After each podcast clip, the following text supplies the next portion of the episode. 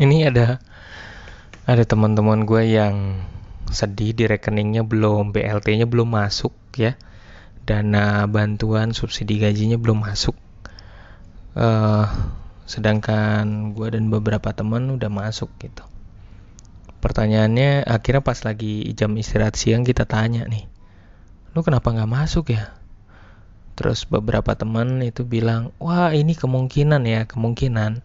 Karena uh, eh, gue belum nyelesain prakerja gitu.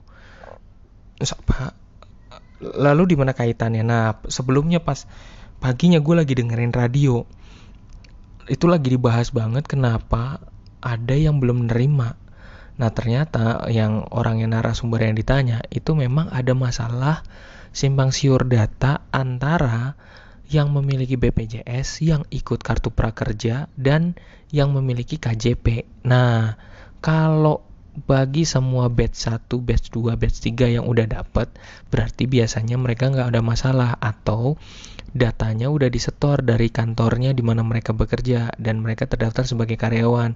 Jadi kalau nggak salah sih pakai acuannya BPJS Ketenagakerjaan. Nah, buat temen-temen yang juga mungkin terdaftar di kantor dan lagi ikut kartu prakerja ya lagi ikut karena mungkin di PHK habis itu ikut kartu prakerja.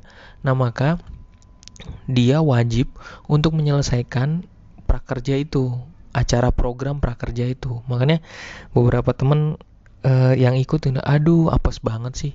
Gue sampai harus berjuang begini nyelesain dulu uh, prakerjanya programnya baru dapat duit yang lain udah dapat duit duluan. Wah aduh ini susah juga ya ada ngiring-ngirian dan kita juga nggak tahu nih tiba-tiba ada program seperti ini ya BLT ini langsung. Jadi kasihan juga yang prakerja yang belum yang berjuang dan belum dapat gitu. Jadi so uh, buat teman-teman yang mungkin dari kantor yang nggak didaftarin nggak didaftarin uh, uh, untuk BPJS Ketenagakerjaan atau nggak punya BPJS Ketenagakerjaan. Jadi lu bisa daftar dengan kartu prakerja. Silakan dicoba. Sampai jumpa. Salam dari gua lembu tamun hanya di jurnal lembu